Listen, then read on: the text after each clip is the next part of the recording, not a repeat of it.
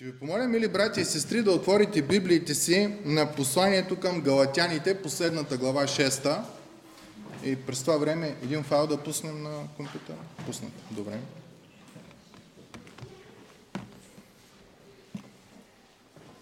Послание към Галатяните, глава 6. Ако не сте, ако нямате възможност да намерите текста, той е тук на стената, може да го следвате, докато го четеме. Галатяни, глава 6, стих 8.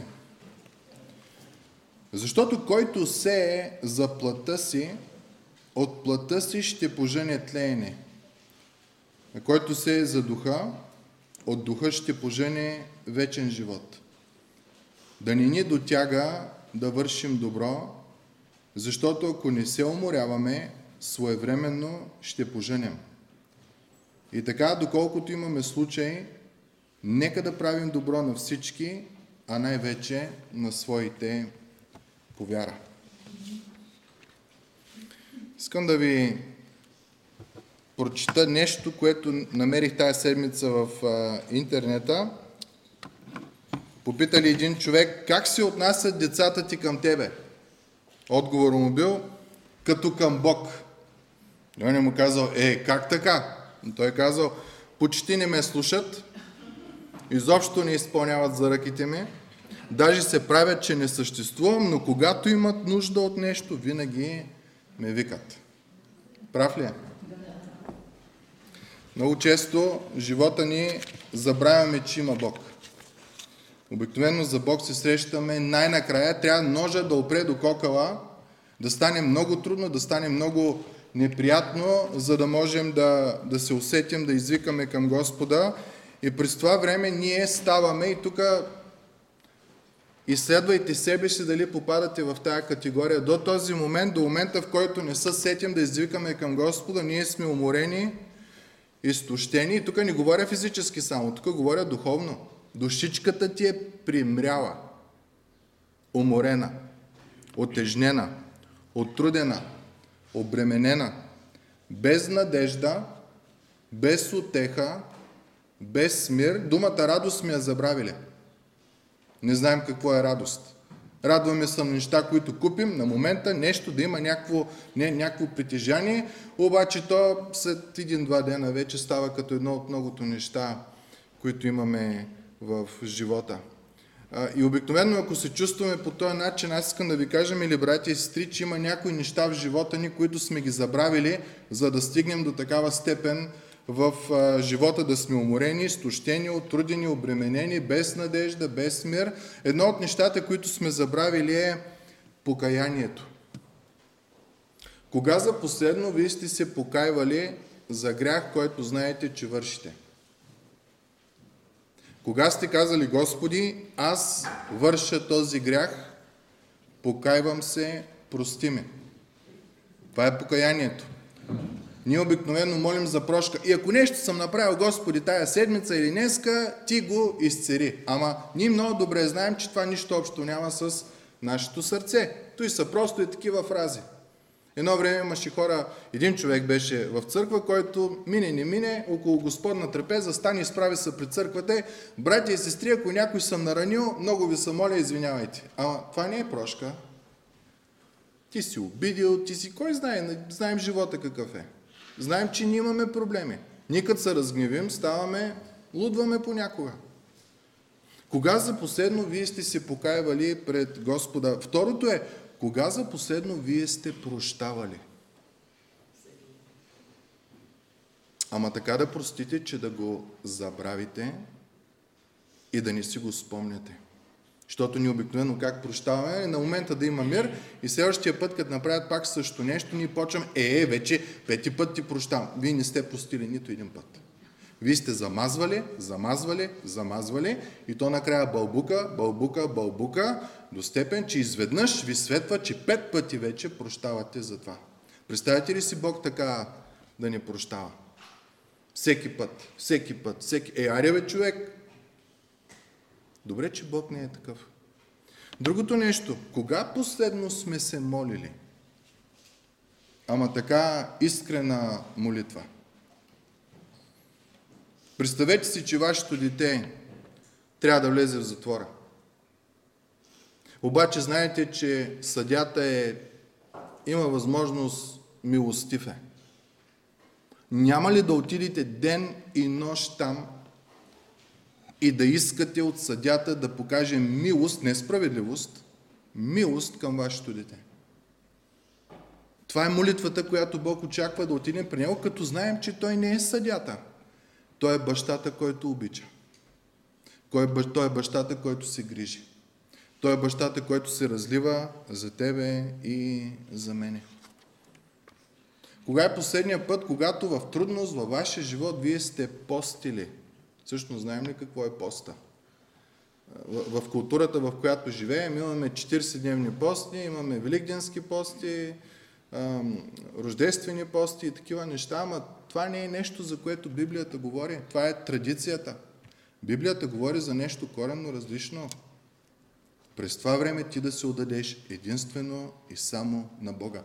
Тялото ти, душата ти да пости от всяко нещо, за да може ти да прикараш време с Бога. Не е храната, а е връзката с Бога. Затова поста никога не трябва да бъде описан с какво да едеш и какво да не едеш, какво не и какво да. Поста е време с Господа. Той става за това време, което си отделил, един ден, два дена, три дена, колкото имаш сили, той да стане най-важното нещо в живота ти. По-важен от храната. Пък ние знаем Богът наш корем, как се изисква своето. И ако не сме яли, сме кисели. По не знам при вас, ама при мен е така. Та това са моменти, когато ние трябва да кажем не на този Бог и да кажем да на този, който е създал и нас, и корема ни. Предния път се задарахме един въпрос. Понеже сме отрудени, обременени, душичката ни примира, жадуваме за глътка въздух, жадуваме за водичка, жадуваме нещо да ни освежи, понеже сме в такава ситуация, как да продължим в Господа, когато е толкова тежко, че ни идва да се откажем. Брака, в който се намираме, живеем заедно, но сме като са квартиранти. Няма ласки, няма любов, няма шоколадчета, няма рози, няма уважение, няма почет, няма, няма нищо такова. Единственото е, че само живеем в една, на едно и също място двамата. Ами някой път имаме пристрастявания, грехове, с които се борим и се молим и се молим, а няма резултата, който, който очаквам. Имаме проблем с гнева, имаме проблем с здравословен проблем, имаме нещо и не става и не става и според нашите очаквания нещата не се подреждат така, както ние си мислим, ние си изграждаме някаква утопия в нашия живот, но нещата не се получават така и много бързо ние започваме да се обезокоръжаваме. Толкова тежко става, че се чудим какво да правим в нашия живот. И също говорихме миналия път за един монах от 1010 година, който е описал живота на хора стълбата на духовния опадък. Как един човек, от човек, който казва, че е християнин, с течение на времето, стадиите, през които минава, той започва да се отказва от Бог, любопитство към греха, лекомислие, веселие в неправилните неща, гордост, арогантност, себеоправдание, оправдаваш се себе си, че правиш това нещо, не да се оправдаеш пред другите, ами на себе си си навиваш тая пружинка, а, неискрена изповед, бунт срещу авторитети. Кой си ти да ми кажеш, свобода вече да грешиш, защото няма авторитет, който копче да ти каже. И последното е напълно нехайство относно Божия закон и ставаш уморен, изтощен, притеснен, нямаш капка надежда в живота. От текста, който прочетахме преди малко, апостола ни казва, че ние правим две неща в нашия живот. Или сеем за духа, или сеем за плата. Когато сеем, за да огаждаме на плата, апостола казва, ние жънем унищожение. Там няма хубаво. Когато сеем, за да угаждаме на духа, там ние женем или да, женем вечен живот. И искам да ви прочита кои са, какво означава да угаждаш на плътта. Следващия слайд ще ни покаже угаждането, първо угаждането на духа, защото сме позитивно мислещи хора. Когато угаждаш на Бога, когато търсиш Бог първи в живота ти, когато това, което те интересува е Божието мнение относно нещата, Божията мъдрост, Бог да ти даде сила, вижте какво става в живота ти.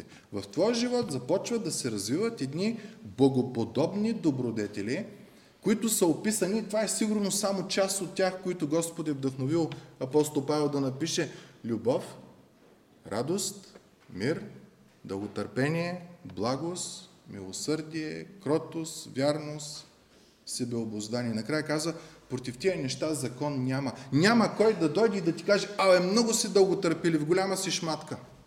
Това е лично мнение, това не е закон. Много вярваш на тия неща. Това е лично мнение, това не е закон. Огаждането на плътта, вижте колко са много. Те сигурно може да ги попълни много. Блудство, нечистота, сладострастие, идолопоклонство, магиосничество, тук магии, врачки, баячки и всякакви такива глупости, връжди, разпри, ревнувания, ярости, партизанства, раздори, разцепления, завист, пиянства, пирувания и други подобни.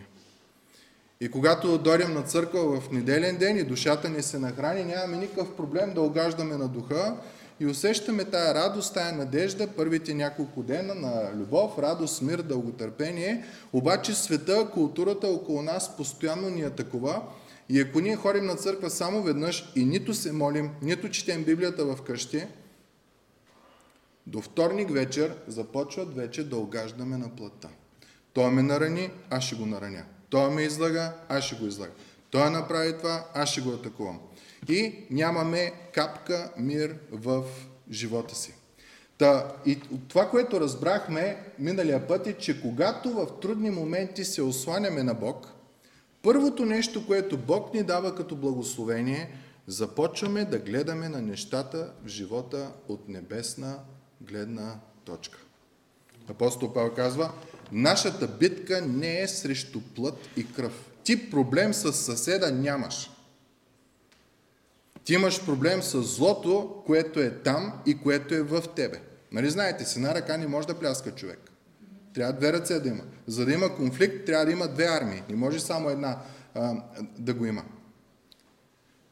Когато ти повярваш, когато ти търсиш Бога, когато ходиш на църква, когато се молиш, когато четеш от Библията, Бог започва да работи в твоето сърце и в твоя ум. Библията казва, обновявайте ума си нов ум, поливаш го. Едни домати, ако не ги поливаш, какво става с тях? Умират, нали? Първо клепват, после и други неща. Ама като ги полееш, те живат. И не само живат, почват да растат. Та когато ти поливаш ума си с Божието Слово, то не само, че духовно не умираш, ами духовно започваш да се изграждаш в живота. Чуйте един от стиховете, стих 9, който казва, да не ни дотяга да вършим добро, защото ако не се уморяваме, своевременно ще поженем. Което означава, че злото има момент, когато ще свърши. Думата е своевременно. Няма вечно да живееш в зло, в мъка, в притеснения. Когато се обърнеш към Бог, тия неща ще бъдат променени или ти ще бъдеш променен толкова е велик Бог, че и в трудностите може да ни помага. Второто нещо, върху което ще се спреме днес, е, че когато ти се молиш, когато ти четеш Библията, когато ти искаш да прекарваш време с Бог, когато ти ходиш на църква, второто нещо, което става е, Бог няма да позволи да се обезокуражиш. Това е много важно да обърнем внимание. И ключовата дума относно този текст е да не ни дотяга. На български думата е дотяга, на, в оригинала, който ние имаме, думата е много интересна. Думата е за родилни болки. Нали, когато една жена ражда, обикновено са болки, притеснения, ще стане ли, няма ли да стане, има разкъсвания в някои случаи, има притеснения, има трудности, но думата, която се използва е родилни болки, без да имаш виждане, че ще се роди. Т.е. не са болки с надежда. Разбирате ли? И думата на български най-добре преведена е дотягани. Ух, писна ми с тия болки. Абе, устой още малко, ще излезе плода. Писна ми с тия болки, не искам с тия болки, не искам с тия притеснения. И Павел казва, това е точно момента, за който става а, въпрос. Да не ти дотяга. Защото живота, в който живеем, е тегъв. Труден е. Отделно тялото ни се предава като навършим определена възраст, отделно трудности около нас, личностни проблеми, някои случаи психични, психологични, душевни проблеми, всякакви неща имаме и неща, които ни карат да сме уморени, изтощени, отрудени, обременени и започва да ни дотяга. Започва живота с Бога да ни дотяга и това, което казва Божието Слово е не се предавай. През каквото и да минаваш, не се предавай. Защо? Защото Бог е с тебе. Не спирай да се молиш, не спирай да четеш Словото, не спирай да общуваш с братя и сестри, правилно ходене на църква, не спирай, не спирай, не спирай, не се обезокоръжавай. Защото кои са нещата, които могат да ни обезокоръжат? Те са много, ама аз съм набелязал само някои за, за днес. Едното е, това го споменахме, в брак сте, физически сте заедно, обаче духовно нямате никаква връзка. Само дето живеете заедно и носите по една халка в някои случаи. В някои случаи вярваме, че Бог държи всичко в своята длан. Дори имаме такава песен. Обаче всичко, ама не мене през тия трудности, през тия проблеми, тия неща, които преминаваме и след време започваме да се съмняваме за неговата добрина. Дали той наистина е толкова добър. Някои от нас са се молили определена молитва, която са им казали, направили са определен ритуал, който са направили, ама не получават това, което искат или очакват. И поставят под съмнение дали Бог изобщо го има, дали Бог изобщо ме обича. Четвърти пък от нас вярват, че Бог има велик план за всеки човек, ама като гледам моя живот как върви, този план май за мене няма такъв план. И Сатана има тая сила да, да ни отижни, да сложи едно бреме върху нас.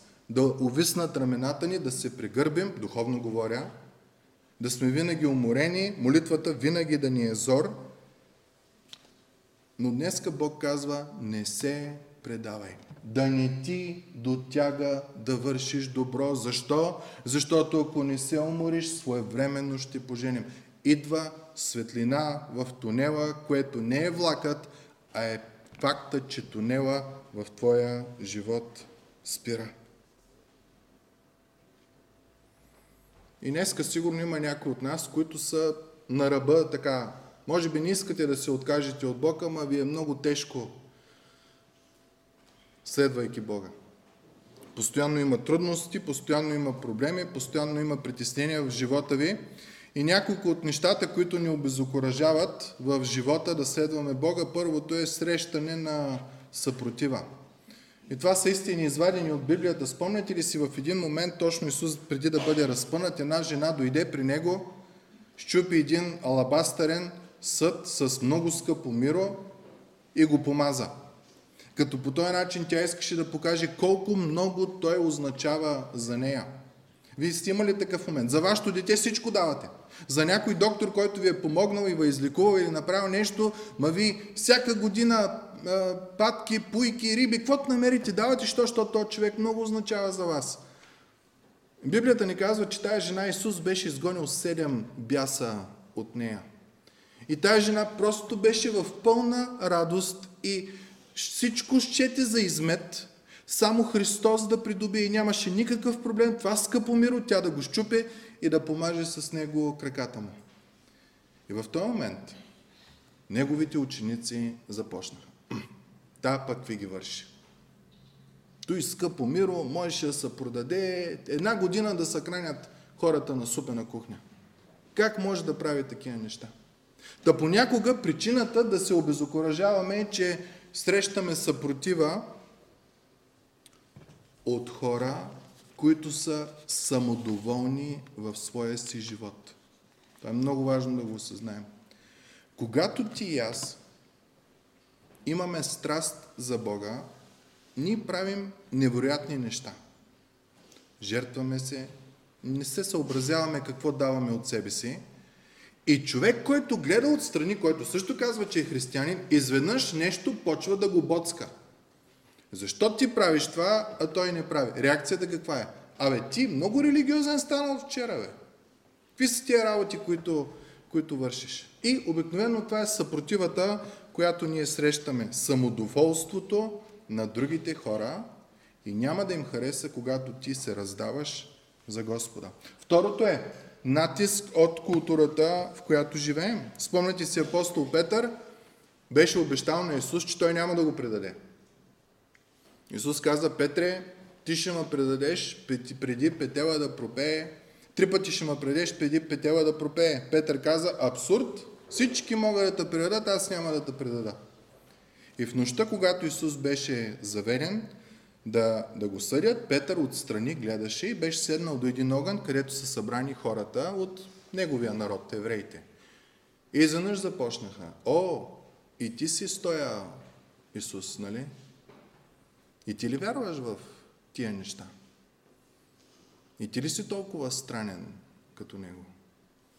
И Петър, усещайки натиска от културата, от обществото, което живее, защото ние жадуваме да бъдем прияти, започна да се отрича и се отрече три пъти от Исус. Защото културата, която казва. Третото нещо съм го кръстил разсейване. Спомняте си, имаше една история, един млад, богат човек отиде при Исус и му каза, какво не ми достига да, да имам вечен живот? И ако спомняте историята, оказа се, че той човек, парите го бяха хванали за гушата. Те не му даваха да живее. Те не му даваха да диша за Бога. И някои от нас, мили брати и сестри, дори малко да имаме, парите са ни хванали за гушата. Алчността. И това нещо ни разсейва. Вместо да прекараме време в Господа, ние треперим и се притесняваме какво ще стане с пенсиите, с хляба, с абсолютно всяко нещо, вместо да прекараме време да се осланяме на Господа. Между другото има два гряха, от които Библията ни казва да бягаме, а не да се борим срещу тях. Може ли да се сетите кои сте, ако сте чели Словото? Първият е блудството, сексуалните грехове. Оттам бягаш, там няма какво да се бориш. Там, там тота об, обзема и психика, и физика, и абсолютно всичко. От това нещо бягат и второто нещо е очността. Няма борба с очността. И линията между това парите да са ти Бог и да имаш желание да печелиш пари, да правиш добро, много бързо се преплитат. Затова ни се казва, от тези неща бягай.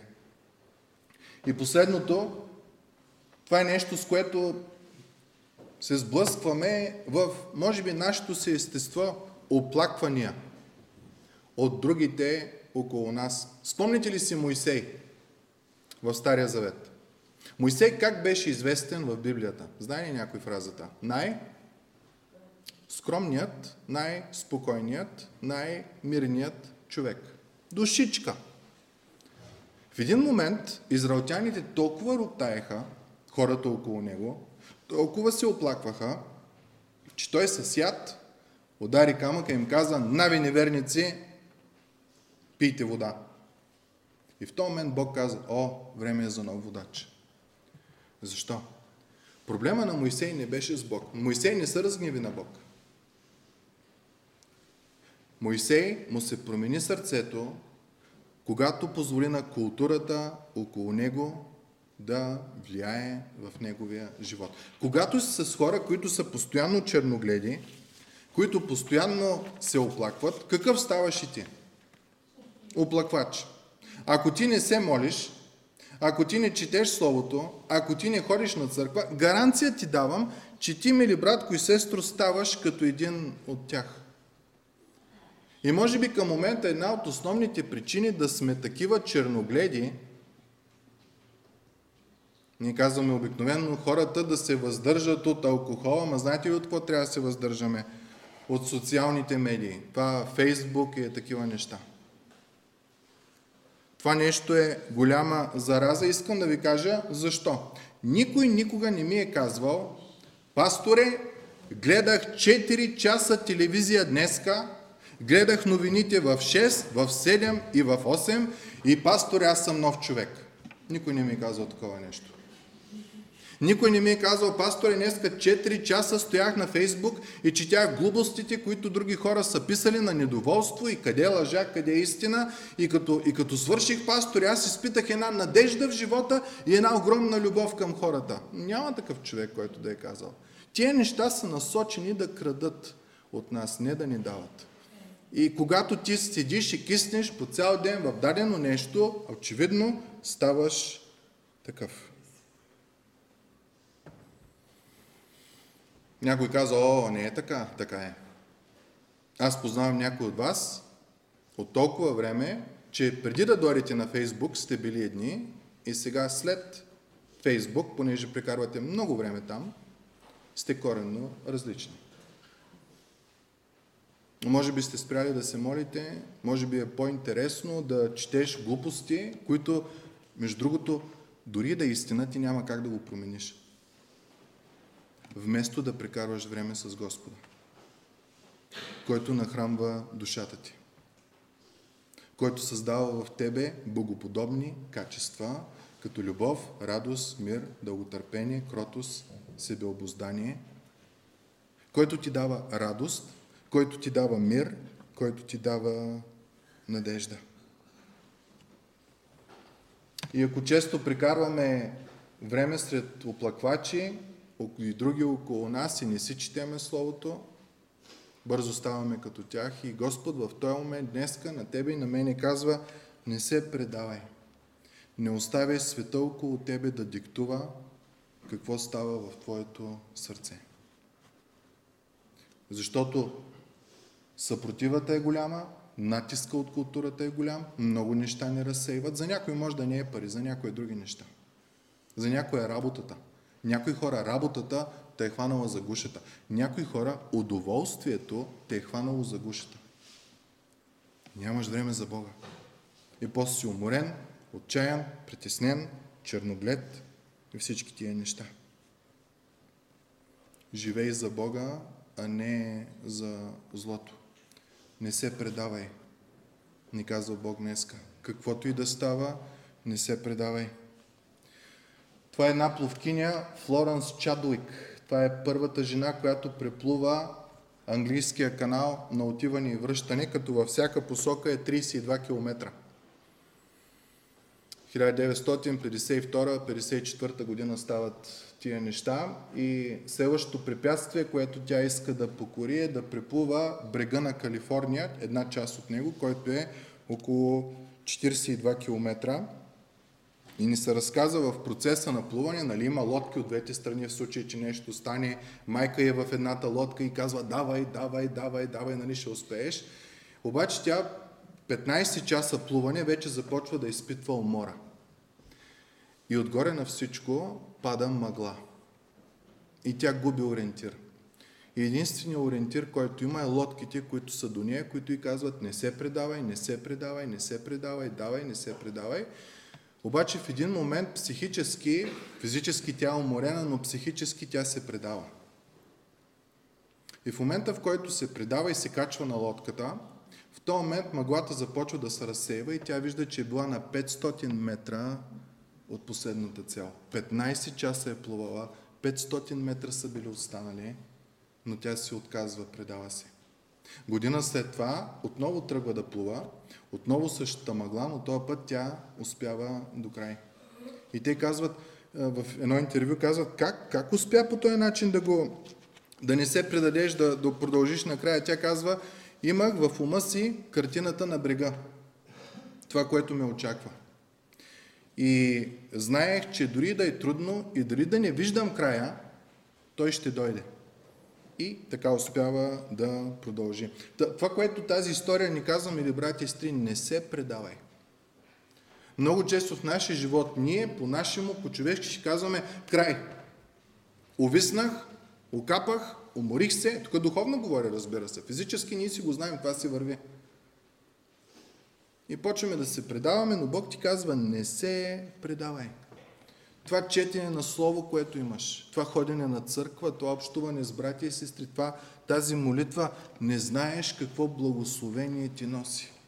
Не дей да се предаваш само защото има мъгла в момента в живота си.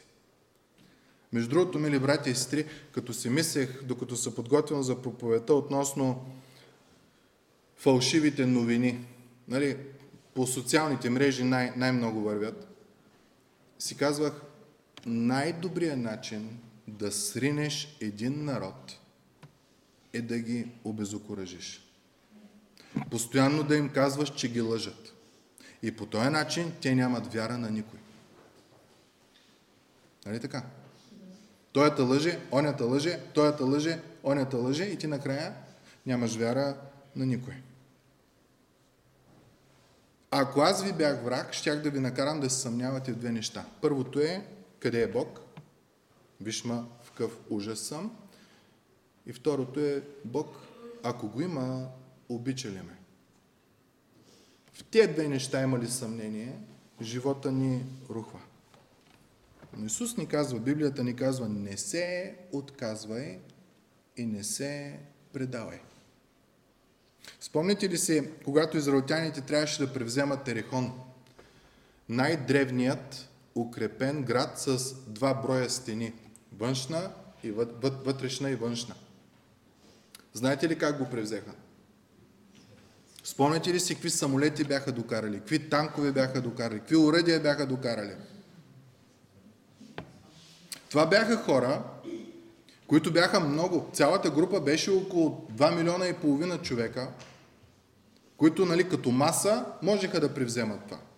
Преди това имаха битка в два града, така че вече бяха навикнали на, на бой. Изведнъж отиват пред най-укрепения град и Бог им казва, взимаш самолета, бомбата и не. Бог им казва, спомните ли си какво им каза? Почваш да обикаляш около града. Вие ако сте човек, който сте свикнали, че всичко трябва с моите ръце да стане, че предишните два града, за да ги победиме, трябваше с нашите ръце да ги, да ги... Да, Господ беше с нас, ама и ние трябваше да направим нещо. И изведнъж твоя предводител, Исус Навин, ти казва, Бог ми каза да обикаляме града всеки ден. Каква ще е твоята реакция? Първия ден ще минеш лесно. Обаче отгоре от стената ще почне да арвия, виж събители или ще обикаляте. И сигурно докато са обикаляли, уния са свирили с тромпети и някакви свирки да им се подиграват. И може би на втория ден някои от нас ще си кажат, абе на той Исус Навин, той какво е пил тая вечер, че каза, че Бог му е казал да обикаляме? Той е укрепен град с два броя стени. На третия ден ще почнем да си кажем, ама то той Бог май се подиграва с нас. Уния не се подиграват, ние трябва като гламави да обикаляме и обикаляме и обикаляме глупост и глупост и глупост и почва едно недоверие и в предводителя Исус Навин, почва едно недоверие и в Господа. И знаете ли, много е лесно до шестия ден да се откажеш. Защото е постоянно. Но трябва да дочакаш седмия, когато сам Бог прави стените да паднат. В твоя и в моя живот, обикалянето на стените е четене на Божието Слово. Молитвата. Общуването с брати и сестри. Във всяко това нещо, ние може да не виждаме смисъла му, но Бог го вижда. Примерно, ние като вземем едно хапче витамини, ние знаем ли тия витамини как работят по нашето тяло? Не. Аз познавам хора, които са имали проблем с костите и лекарят им е казвал ударна доза витамин D. И той пи, пи, пи, пи, и съм разговарял с него и той каза, направо ми писна да пия витамин D. Викам, що ти писва? Нещо става ли ти? Ми не, нищо не ми става, ма просто ми писна всяка сутрин, той на капки го взимаше, всяка сутрин капки да броиш, да таковаш. И след половин година отива на преглед и доктора му казва, имаш кости като на млад човек. Ама на него му е писнало да взима витамина. Божието Слово е светилник за нозете ни и виделина в пътеката ни. Божието Слово е храната. Молитвата е момента, в който ние говорим на Бог. И знаете ли, Библията казва, че Господ иска да говори с нас, както човек говори с приятел, лице в лице. Затова ви питах в началото, покайвали ли сте се за греховете си?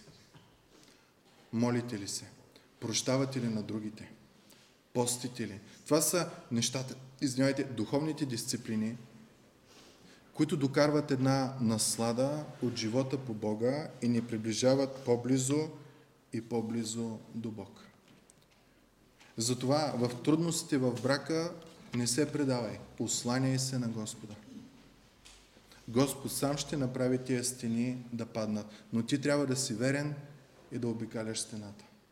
Здравословни проблеми, през каквото и да минаваме, нека да бъдем верни на Господа. В някои случаи здравословните проблеми Господ ги дава, за да можем да минем през нещо, да се научим и да израснем духовно.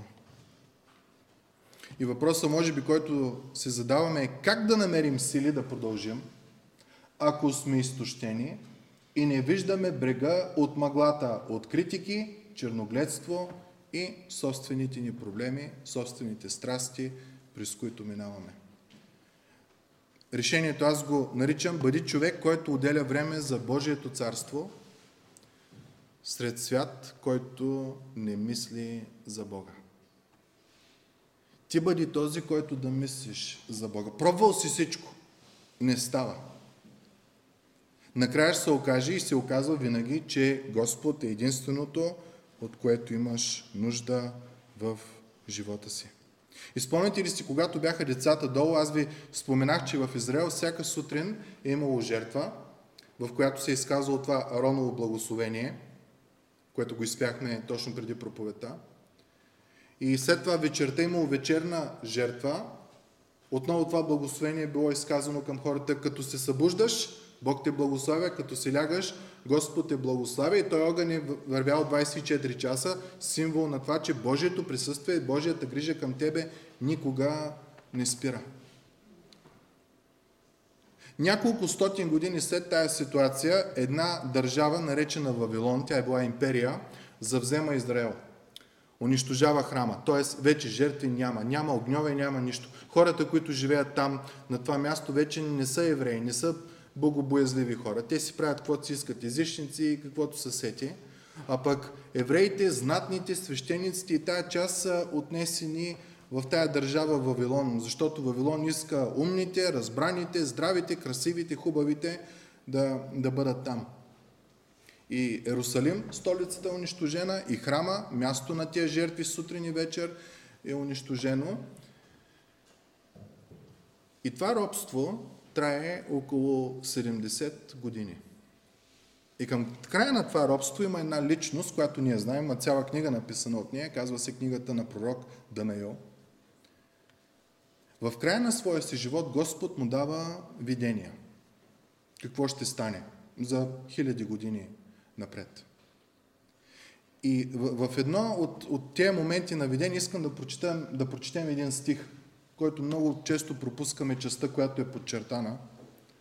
Казва, още като говорех в молитва, докато се молех, мъжът Гавриил, когато бях видял в предишното видение, като летеше бързо се приближи до мене около часа на вечерната жертва. В този стих за мен е най-важната част е не, че има човек, който лети, не, че му се явява Гавраил, а че е в часа на вечерната жертва. Сега, храмът е бил унищожен вече 70 години. Няма вечерна жертва.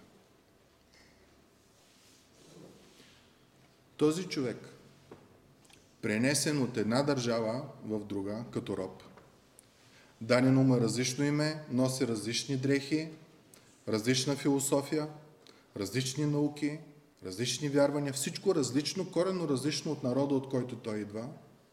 В свят, който е коренно противен на Богът, който той изповядва, той човек 70 години по-късно не забравя, че сутрин и вечер има жертва.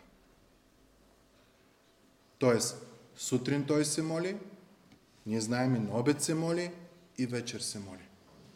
В свят, който е против Господа, бъди човек, който отделя време за Божието царство.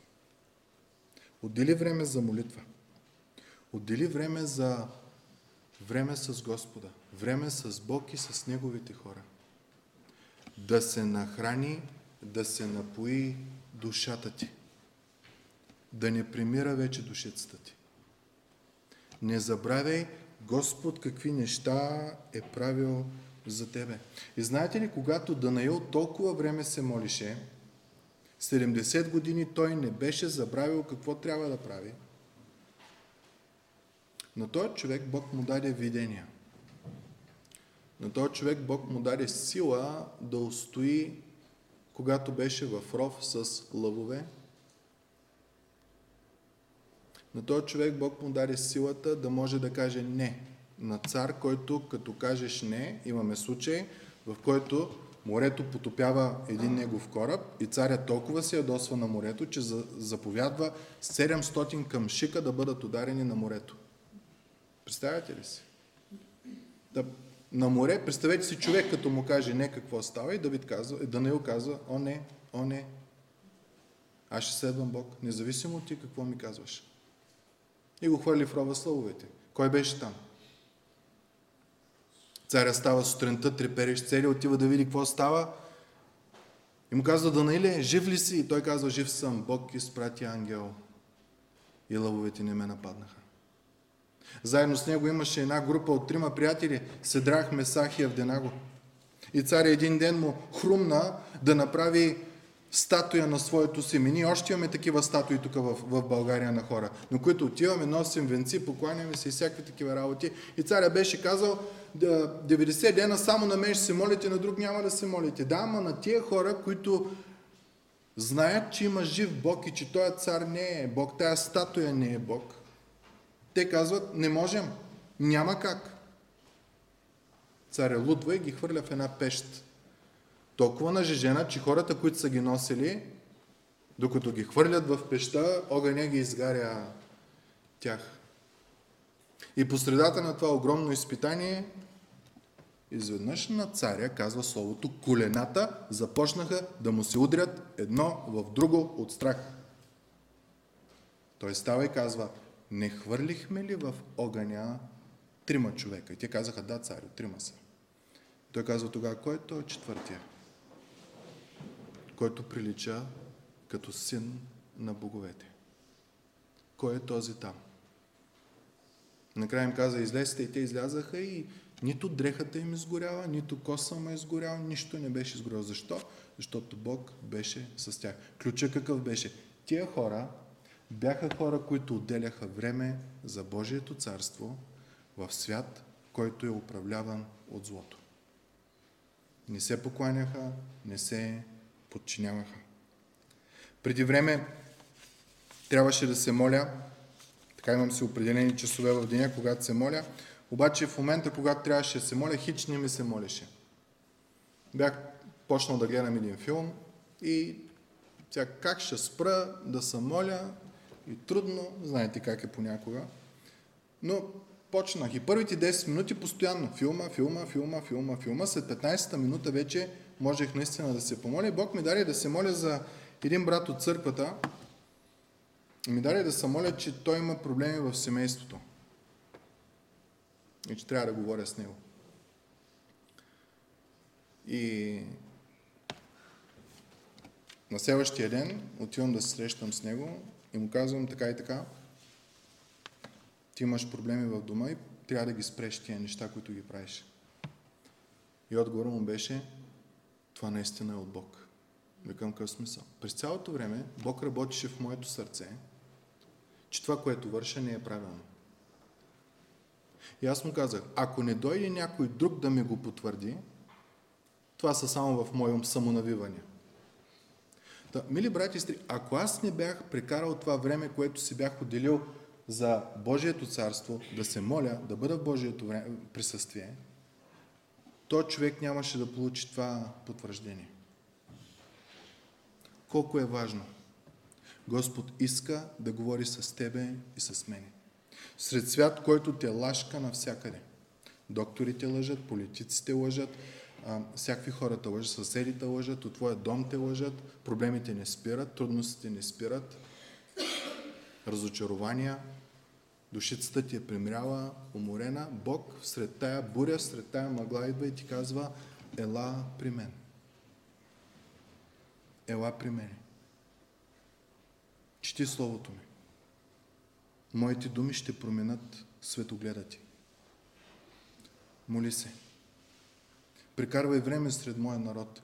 И аз ти обещавам, че ти няма да бъдеш отчаян и обезокуражен. През каквото и да минаваш, аз ще бъда с тебе. Ако те хвърлят в огън и някой път, нека си признае, това през което минаваме си е направо огън. Ако ти пребъдваш Господа, Неговия син ще бъде там с тебе сред огненото изпитание. Някой път лъв ще има зейнала уста срещу тебе.